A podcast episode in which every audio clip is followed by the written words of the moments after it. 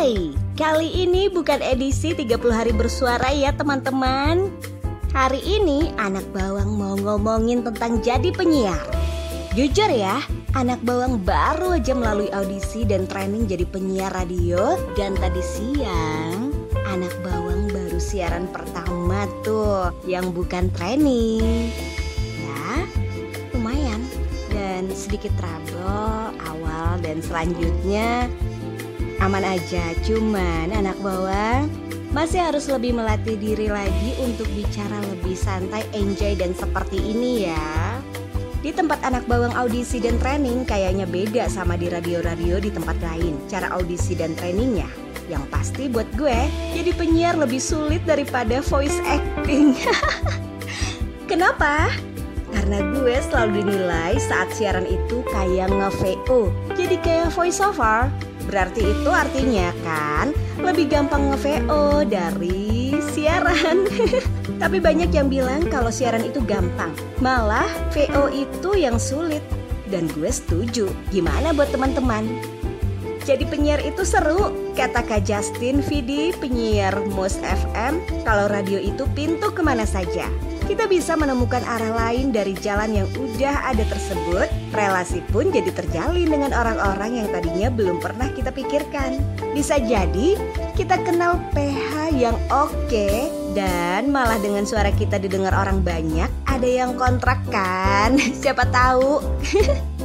Banyak plusnya yang bisa didapatin dari seorang penyiar Entah itu penyiar radio ataupun televisi Tapi ada tapinya ya guys jika di mana tempat kita cuap-cuap itu performancenya oke, maka kualitasnya pun oke. Tapi lagi-lagi penyiar bagus akan tetap bagus walaupun ditempatkan di tempat yang kurang bagus plus kurang berkualitas. Pendengar itu kadang hanya bisa nyinyir tanpa bisa membuktikan mereka lebih keren daripada yang mereka dengar sendiri.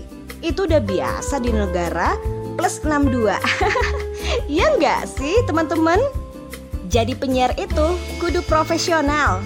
Biar lagi sedih atau marah, orang yang denger dan orang-orang di tempat kerja nggak peduli. Nggak ada gunanya juga mereka tahu. Karena yang mereka peduli itu cuma satu. Lo siaran enak, didengar dan menghibur alias perfect.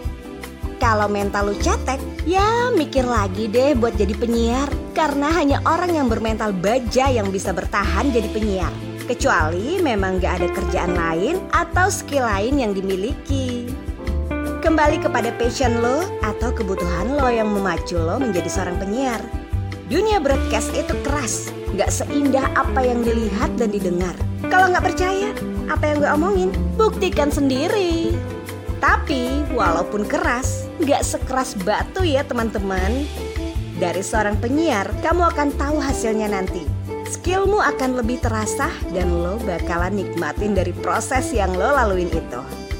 Proses itu indah setelah lo menanjak naik dan tetap menjadi pribadi yang rendah hati ya. Oke, sampai di sini dulu anak bawa ngocehnya. See you, bye.